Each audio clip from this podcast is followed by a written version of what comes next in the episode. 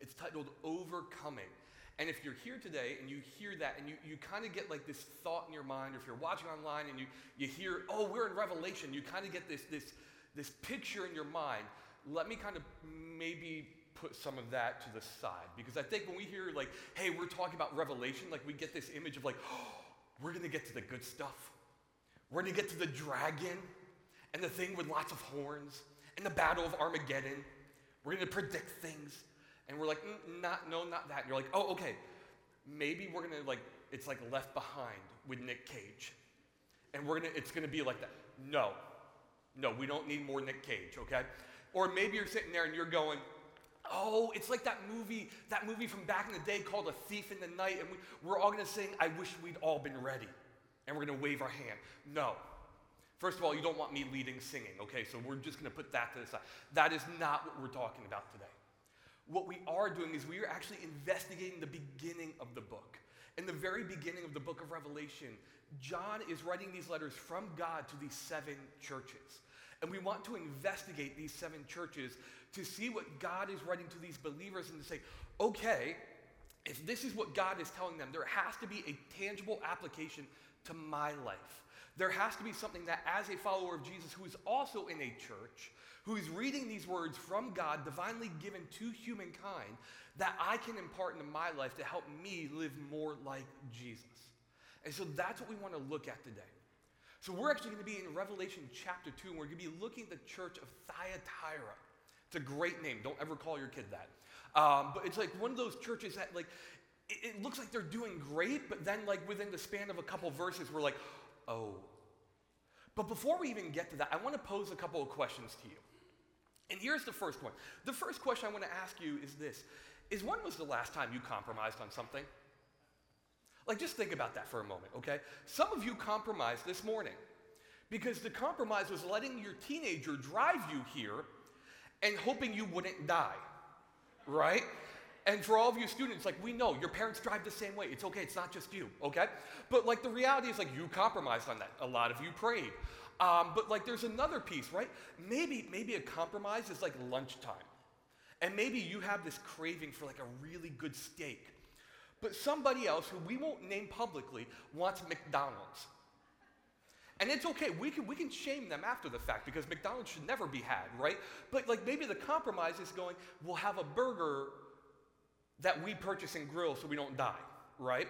Or maybe, maybe the compromise is going, you're at work and, and you've been working on this project and a teammate comes and they're like, hey, like this part of the project, we have to tweak, we have to change, we have to adapt. And the compromise is rather than saying, no, it's my way or the highway, you work together on it.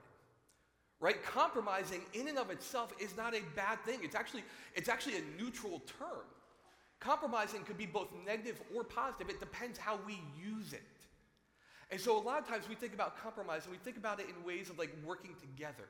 But let me ask you a follow-up question okay?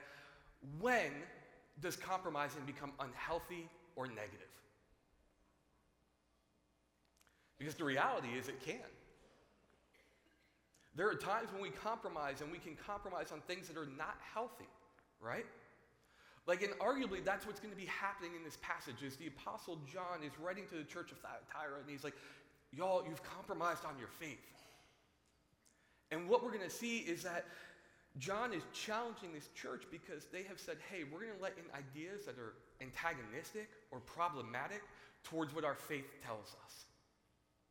And I think it's easy when we hear that to go, okay, but that's not me, right? Like, I'm not going to compromise. Like, th- this, this church is probably way more messed up than I could ever hope to be, right? We just default to that. But let me, let me kind of be really honest with you and transparent and tell you, like, this does happen to all of us at different points. In fact, it happened to me. My very first job in ministry, um, I was literally paid part time to be pulpit supply for a church. And what that means is I was basically a glorified volunteer, okay? And I, I, was at this small, teeny tiny church in New Jersey. And when I say small, I mean like eight people small. All right? And I was paid to do pulpit supply there. I was really excited. It's the first church God had ever placed me in, in vocational ministry. Super, super excited. But the problem was, right? When you're a part time pastor, you usually don't make enough to live. And so I had to find a secondary job to supplement my income. And I found that one of the best jobs I could do that seemed to go hand in hand with ministry was to do collegiate security. And I was like, this works, right? I can do this. And, and what I found out is when you get into the privatized security sector, the money tends to be pretty good. In fact, when you work for a college, a private college, and they just have lots of money to throw away, um, they just decide to pay their security people pretty well. And I found for me, it was really easy to kind of move up through the ranks. And within a few months, I went from just being a patrol officer to actually being a corporal and overseeing different teams. But the sad part was, for me, in order to gain financial success, I had to compromise on some of the things I held dear. Because if you're a security officer, the more tough you are, the stronger language that you use, the more direct and critical you are of people as you are catching them doing things they should not. The more that your supervisors go, You're good at your job. And I will never forget, I used to work the midnight shifts. I worked typically from midnight to 8 a.m. And I usually worked on weekends as well. So, like Saturday and the Sunday morning, we would each take, each of us as officers would take a two hour stint in one of our guard shacks. And I remember sitting there, and that became my place where I would practice my sermons. Which, when you, when you kind of like visualize how crazy I looked, yes, that's me. Because I'd be standing in the guard shack doing what I do up here, moving back and forth, making hand gestures, but nobody could hear me. I look psycho. And people were just like driving by, and I'm like, they don't care, they don't know what's going on. But I will never forget the day one of my officers, whose name was Tony, came up to the guard shack behind me, and I didn't recognize, I didn't know he was there, which probably says a lot for my ability as a security officer. Um, but he came up and he, and he knocks on the door. He goes, What are you doing? Look like you're crazy or that you're having a medical episode. And I was like, Oh, take a pick. Um, and I said, I'm practicing my sermon. He goes, I'm sorry, what? I was like, Oh, I'm preaching this Sunday. He goes, You? And I was like, Yeah, I'm a pastor. Goes, no, you're not. And I remember sitting there, and in that moment, when I tell you it was like a gut punch, I felt the wind go out of my lungs. And I was like, oh my gosh, I'm a really crappy representative of Jesus right now. And I just remember standing there looking at Tony, and he goes, Can you tell me what you're preaching on? And I remember wanting to say no because I was like, Man, I'm going to look like the biggest hypocrite.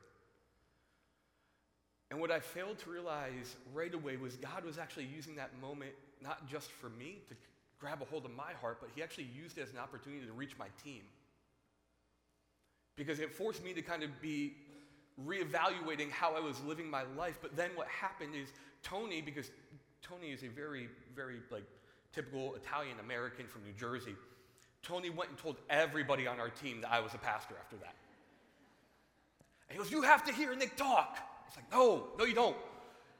And what happened is my team was like, hey, like at 2 a.m. in the morning, you're down there practicing. Can we come and hear your sermon? And I was like, what? And I was like, guys, I'm practicing. They go, we know, but we don't get to go to church, Nick. Because we go home and we go to sleep on Sundays. And it actually became an opportunity for me to share the gospel with my team. And it's like, you know, but here's the crazy thing. For me, I didn't even think about that. I had compromised on my belief in Jesus. Because to me, it was about making money, it was about having financial stability. And everything about my faith became secondary. And what God showed me in that moment is like, man, if you, if you make your faith secondary, I'm still going to use you. But imagine if we hadn't compromised on it. Imagine what could have happened prior to that moment. And I share that story with you not, not because I'm like, wow, look how far I've, got, I've come, because please talk to my wife. I have a long way to come. I'm still working on the pride and the issues in my own life. I share that story with you to, to empathize and to say, look, I get it. When we talk about compromising on our faith, it's not an easy conversation. It doesn't feel good. But the reality is, if we come face to face with our own humanity, our own brokenness, in light of the grace that God bestows upon us, we can understand where we need to grow and mature and see how God can use it in really powerful ways. So, this morning, what I want to do is I want to investigate how this happened, what this looked like at the church of Thyatira. And to say, okay, what can we pull from this? What application can we take and put in our lives so that we don't fall into that trap of compromise as well? So let's check this out. Beginning in chapter 2 of the book of Revelation, beginning in verse 18, John writes this. He says, To the angel of the church of Thyatira, write this. These are the words of the Son of God, whose eyes are like blazing fire, whose feet are like burnished bronze. I know your deeds, your love, your faith, your service and perseverance, and that you are doing more than you did at first. Nevertheless, I have this against you. You tolerate that woman Jezebel, who calls herself a prophet. By her teaching, she misleads my servants into sexual immorality and the eating of food sacrificed to idols. I have given her time to repent of her immorality, but she's unwilling. So I will cast her on a bed of suffering. I will make those who commit adultery with her suffer intensely unless they repent of her ways. I will strike her children dead. Then all the churches will know that I am he who searches hearts and minds, and I will repay each of you according to your deeds. Now I say to the rest of you in Thyatira, to you who do not hold to her teaching and have not learned Satan's so called deep secrets, I will not impose any other burden on you except to hold on to what you have until I come. To the one who is victorious and does my will to the end, I will give authority over the nations. That one will rule them with an iron scepter and will dash them to pieces like pottery. Just as I have received authority from my Father, I will also give that one the morning star. This is a heavy passage. Thank you, George. Um, but like this is this is one of those texts like where you look at it like I think at a cursory reading, we're like, okay, but then when like you dig into this, there's some heavy imagery here. There's some dark stuff here. Stuff that you're like, oh, we need a minute, right? But like let's let's let's begin to unpack this a little bit because in that first part of the text, like the church of Thyatira, they seem to be doing pretty good, right? If you get up to verse 19, it seems like they're doing a lot of things right. Like if this letter stopped at verse 19, this would be a great letter. Every church would want this, right? Because when we look at the passage, like they do a lot of things well. They love people well. That's a good quality. Churches should love people. When people come into our, our church, they should be aware that we love them regardless of who they are, where they've been, what they've done. Church of Thyatira, they did good at that. They were faithful. They gathered together, they served together, they cared for their community, they fellowshiped with one another. Good qualities. They served other people, right? Just like we did two weeks ago. They went out and they served their community. They cared for their people. They cared for their towns. Like they did a good job. And they also endured difficult moments and persecutions. This is a good thing. And again, I think if we stopped here, we'd be like, this is such a good church. We should all be a part of this church, right? But then it's like you get past verse 19 and you're like, whew, right? Because it's not just that they do a lot of things well, right? It's a good thing to have a church that does a lot of things well. But to be frank, if we're not modeling Jesus holistically, we have missed the mark, right? It's one thing to be like, oh, this is a church who loves people. But when you show up, ah, oh, they're kind of crappy individuals, right? Like, that's not healthy. And the church of Thyatira, they have this issue, right? It's that they still had areas to work on. They were willing to compromise. They were willing to compromise their faith when it was convenient or beneficial for them. And let me unpack this just a little bit for you, okay? Because I, I think from a cursory reading, we don't understand why this is happening. But the church of Thyatira, they're in a part of Asia at this point in history that is a big trade area. And so for them, for them, in order to prosper financially, socially, and economically, it behooved you to be a part of these different guilds, these different trade guilds. And you were a part of these trade guilds, and you got certain things of being a part of the guild, right? You had a community of people who supported you, you had people who had your back. Like how well the guild did financially helped you to do well financially as well. And here's the issue, though, okay? It wasn't just that these trade guilds existed, okay? It wasn't just that these trade guilds had like this opportunity for advancement there was a certain religious aspect to them as well. That if you were a part of different guilds, each guild would have their own idol, their own god that they worshiped. And as a part of coming together in this guild, you would actually come together and you would have time where you would have a feast and you'd celebrate together. And then you would offer sacrifices to that false god. But it gets even a little bit more broken. Because it wasn't just that they were offering food to idols. Um, when this passage talks about Jezebel and the sexual immorality, um, some scholars would actually say that, that what would happen in these trade guild settings is that they would actually be bringing in temple prostitutes to these certain gods and they would be engaging in sexual morality with them. So these believers who follow God have now said, hey, I'm going to come and be a part of this community, but I'm willing to kind of hedge on my faith a little bit because it's beneficial to me. They were willing to say, hey, like, I know that, that the Bible says I'm only supposed to worship the one true God, but this helps me succeed. Hey, I know the Bible says like I'm, I'm supposed to hold to like a biblical ethic on sexuality and marriage, but I'm going to hedge on that because if I do this, like this is beneficial for me. Financially, I can make gains.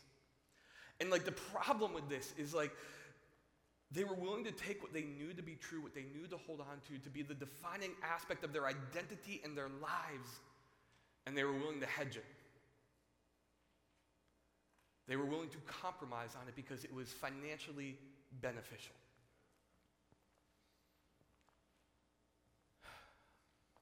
And I think it's easy to read this text and to look at this passage and to go, shame on you, Church of Thyatira. Shame on you. We would never do that.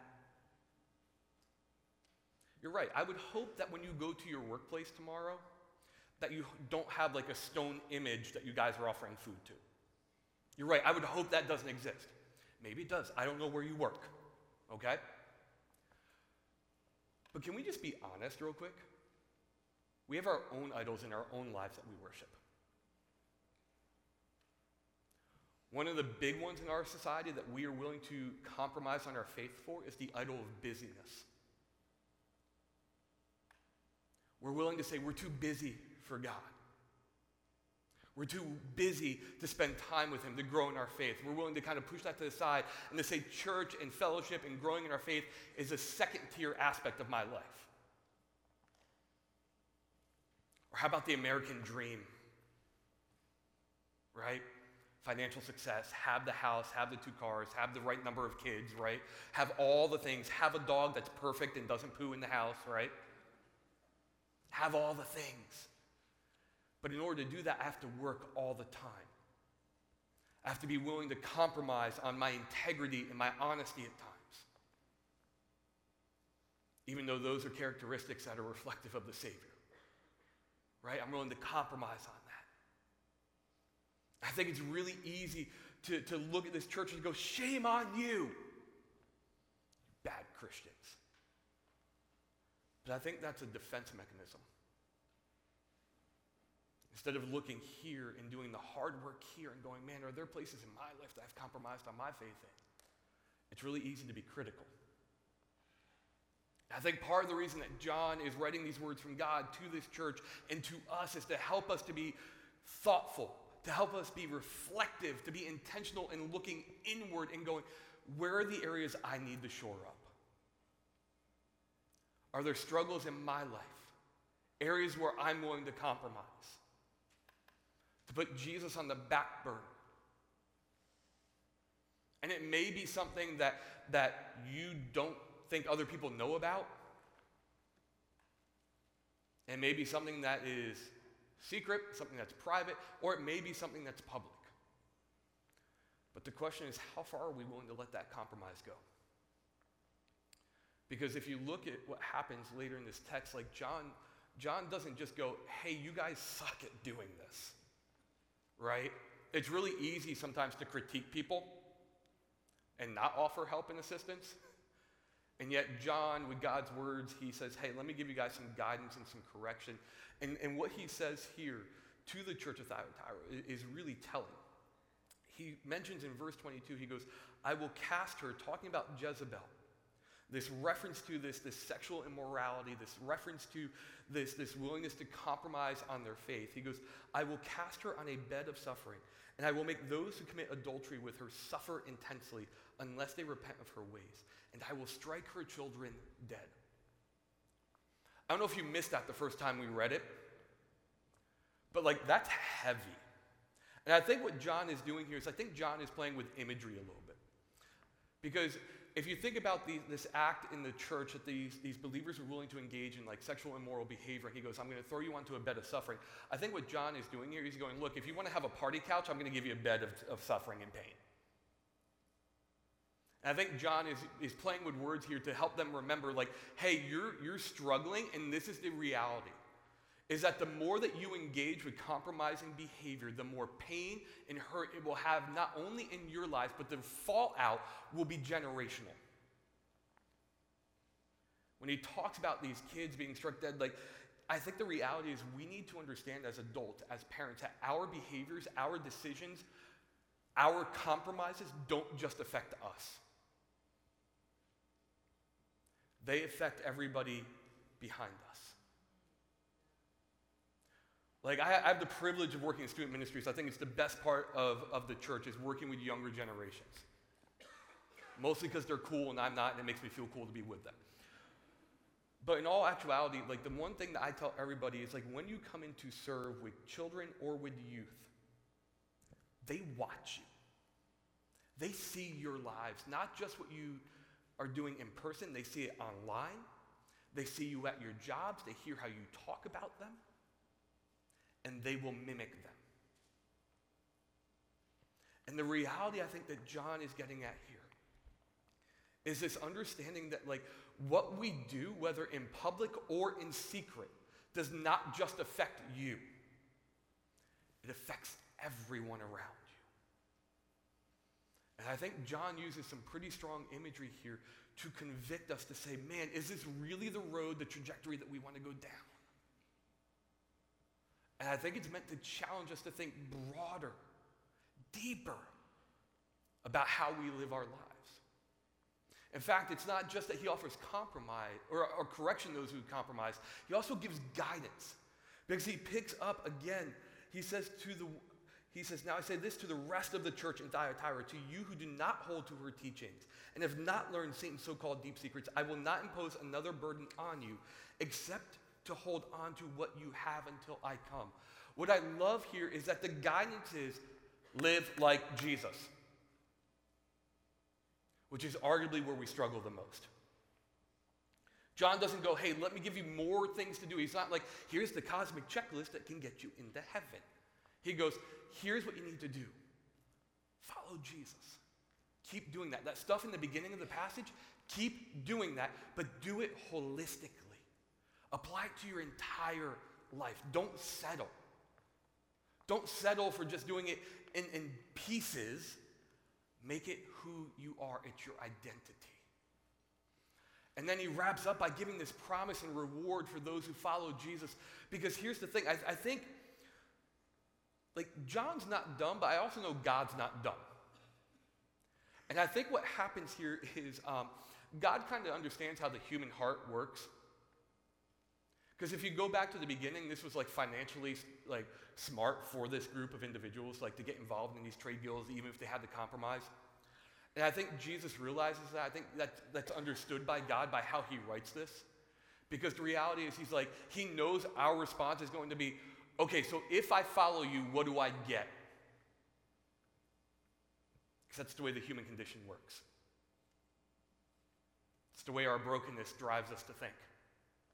If I do X, what will be my reward that is Y? Right? These, these individuals got involved in the trade guilds. They had to compromise, but it was financially beneficial for them.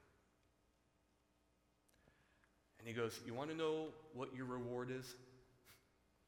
You who so desperately strive for success, for notoriety, for financial stability, your success, your reward is reigning in eternity You desperately want financial stability here, and you fail to realize you can't take it with you. So I'm going to give you the financial stability that is eternal, and that's reigning alongside my son. I don't think it's happenstance that, that that verse is thrown in there. I think John is intentionally drawing us back to this understanding that it's not about this. I looked at my students this past week and I made the declaration to them. I was like, if this is it for our world, this sucks. Like, if our hope is in this world, I mean, please turn on the news, folks. Like, if our hope is in this, man, we've missed the mark. And I think what John is drawing us to in this conclusion is saying, your hope is not in the financial success that this world says is what you desire.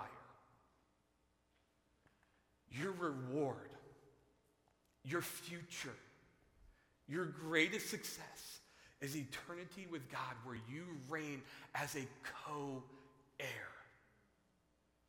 I would trade all the wealth in this world to have wealth that supersedes it all. I think John is being very pointed here to this church saying you were willing to compromise financially to succeed. You don't have to do that. And I think the same is true for us. You may not be compromising in an area that's financial, but you may be compromising on your faith and your integrity for a variety of reasons. This world tells us that success looks very different. This world tells us that like there are things that we should be running after that are contrary to the gospel. And we're willing to hedge on it because this world tells us to. And instead, what we need to be willing to do is to live as people who are not going to compromise. You see, we've been called to something, something greater than, than financial stability, than, than, than being the, the popular kid in school, than to having the, the, all, the, all the little acronyms and little letters that come after our names. Like there's something greater than that. And that is what John is reminding us of. You see, we aren't called to this temporary place to find success and acclaim and notoriety here. We are called here to live counterculturally. We are called to live as people who embody the kingdom of heaven, to live as people who have the power of God in them that allows them to be kingdom movers and world shakers as we point people to Jesus. And when we settle for the things of this world, we're settling for something that is lesser than. And John's going, that's not who we are. Remember, you are heirs, you are co heirs with Christ. You are people who embody the kingdom of heaven to this world. And while we may do things that this world's going to look at and go, that is so bat crap crazy, why would you pass on that promotion? Why would, why would you encourage that person to take it over you? Why aren't you contributing to the bullying and the gossiping that everybody else is doing on this one kid? Why, why are you willing to not like hedge on your taxes, even when it means a little bit of a better return? And people are going to look at you and go, that seems crazy. And you're going to go, oh, you know what? To this world, it is. Because there's something better. So, what do we do with all this? What's our response to this? I think there's just a few things I would encourage you to think critically about. And the first is this is to seek to grow in your faith. I would assert that this church in Thyatira kind of became static in their faith. They had a few things they did really well. Good things. Nobody would say those are bad. They loved well, they served well, they cared about their community. They did a good job there, but it was just kind of status quo. Folks, part of like us being followers of Jesus is continuing to grow day in, day out as we seek to be more like Jesus. Because I'm going to give you a little bit of like a, like a little secret here. We ain't going to get it all right because we're not perfect, which means we always have places we can work on. We always have places that we can like continue to grow and mature in. And so we should be actively seeking to grow in our faith. Spending time in community with other believers, being challenged to, to get into God's word and digest what it means and apply it to our lives.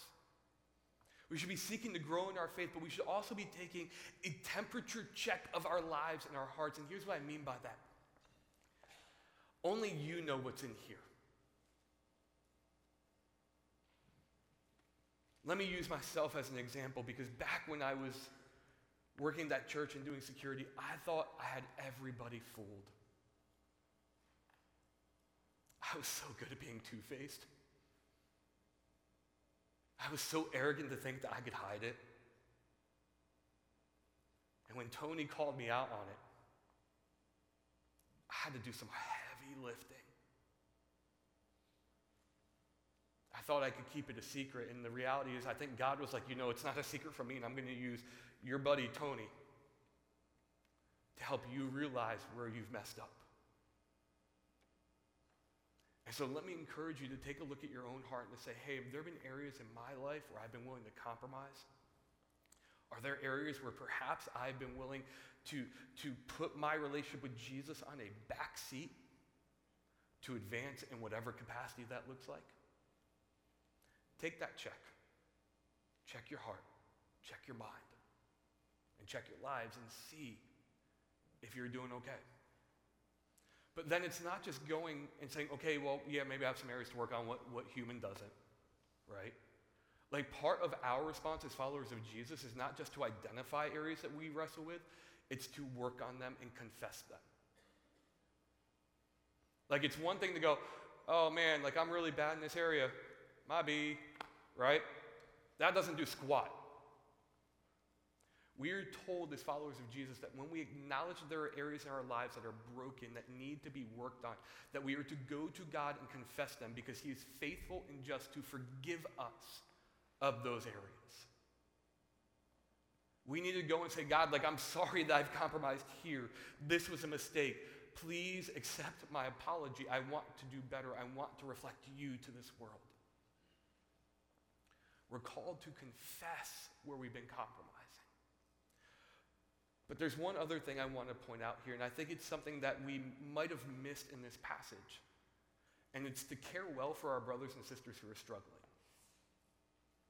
If we go back to the very beginning of this text, and we talked about how these, these individuals were getting involved in these trade guilds for financial success and to advance.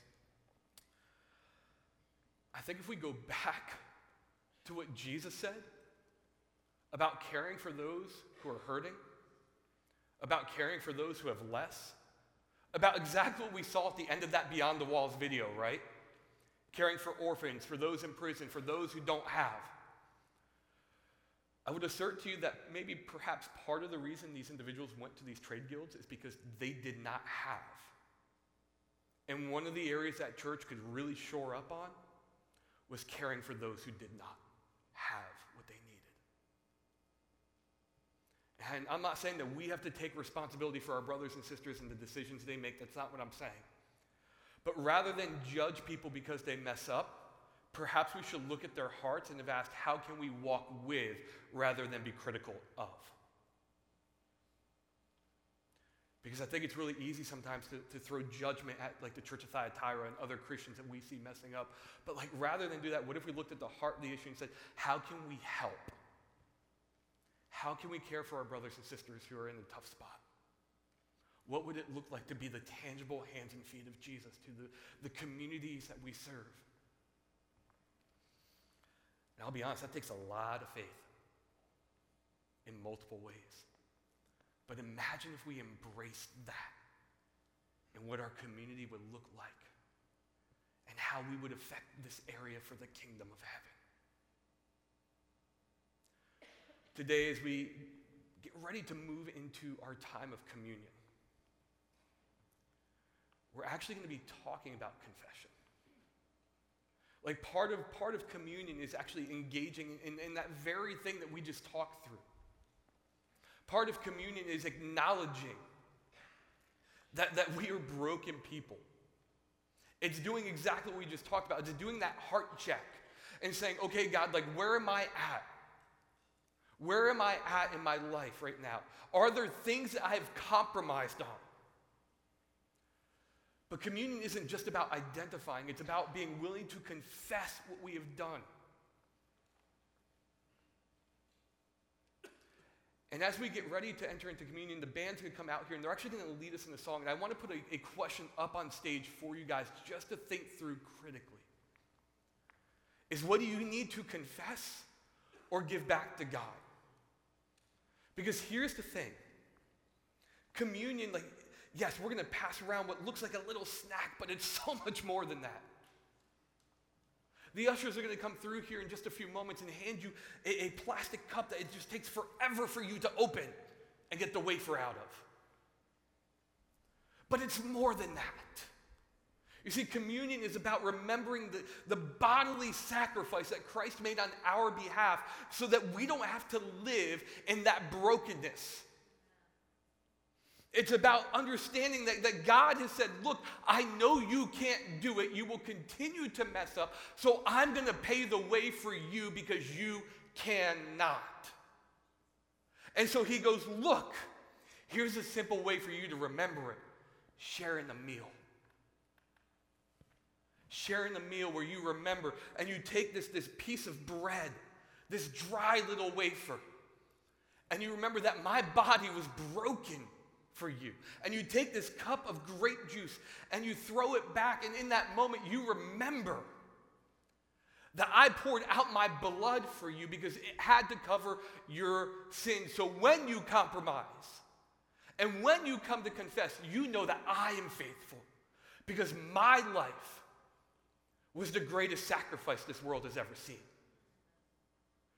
And it wasn't just that Christ gave this sacrifice so we could be like, oh, I messed up and now I get my get out of hell jail free card. No, it's about Him dying for you so you can have a life that is radically altering, a life that shakes this world to its core, a life that transforms you to be more like Him. And as you embrace communion, as you take time to just pause and reflect and to say, God, I'm sorry. You can rest with assurance that He goes, My child, I forgive you and I love you. Grow to be more like me. So, what we're going to do now is the band's going to lead us in a song.